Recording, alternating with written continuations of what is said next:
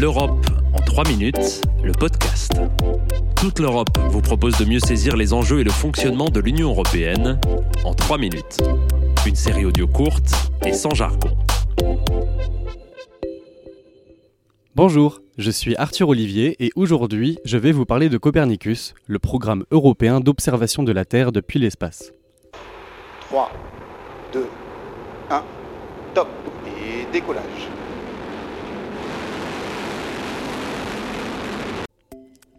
3 avril 2014.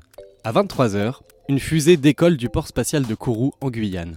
À son bord, un satellite radar destiné à surveiller la surface de notre planète. C'est le premier appareil de Copernicus, le programme européen d'observation de la Terre lancé 16 ans plus tôt. Copernicus est mobilisé dans six grands domaines. La surveillance des terres, la surveillance des mers, l'étude de l'atmosphère, les recherches sur le changement climatique, les situations d'urgence et les missions de sécurité. Les satellites européens servent par exemple à cartographier les feux de forêt ou à surveiller les frontières. En tout, 8 satellites sont en orbite à des centaines de kilomètres au-dessus de nos têtes. Copernicus les utilise pour récolter des informations sur notre planète. On appelle ces engins spatiaux des sentinelles. Chacun d'entre eux a une fonction bien particulière. Le satellite Sentinelle-1 surveille les inondations, le trafic maritime ou encore les tremblements de terre, de jour comme de nuit. Sentinelle-3 permet de mesurer la température des océans, mais aussi l'épaisseur des banquises et des glaciers. Mais les 8 sentinelles ne sont pas seules. Une vingtaine de satellites européens d'autres programmes complètent les engins de Copernicus, ces vigies de notre planète bleue. Ces autres missions spatiales fournissent des données complémentaires à celles des sentinelles. Elles étudient par exemple la météo. La grande mission de Copernicus reste de mesurer le changement climatique et ses conséquences. C'est une des priorités du programme. On a appris que l'été 2022 a été le plus chaud jamais enregistré en Europe grâce aux données de Copernicus. Les satellites servent aussi à étudier la biodiversité. Au Costa Rica, des zones sensibles ont été définies avec les relevés de pluie et de température. Tout cela pour mieux comprendre l'évolution de la végétation et de la faune dans ce pays tropical, niché entre les Caraïbes et l'océan Pacifique. Il y a plus de 700 000 utilisateurs des services de Copernicus partout dans le monde.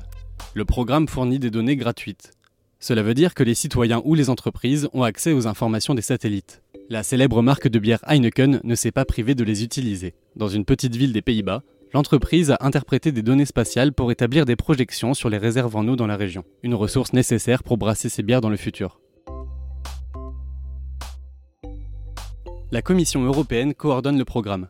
L'Agence spatiale européenne s'occupe quant à elle des infrastructures dans l'espace. Elles sont complétées par des installations au sol ce n'est pas une institution de l'Union européenne. C'est une agence intergouvernementale réunissant 19 États membres de l'Union européenne, dont la France, ainsi que la Norvège, la Suisse et le Royaume-Uni.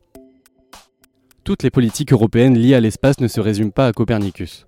Le programme spatial européen comprend par exemple un service sécurisé de communication pour des opérations militaires. Les Européens ont aussi développé Galileo, l'équivalent du célèbre GPS américain.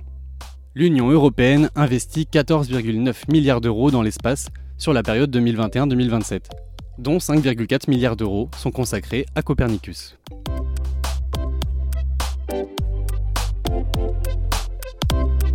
Retrouvez l'Europe en 3 minutes, le podcast sur www.touteleurope.eu et sur votre plateforme d'écoute préférée.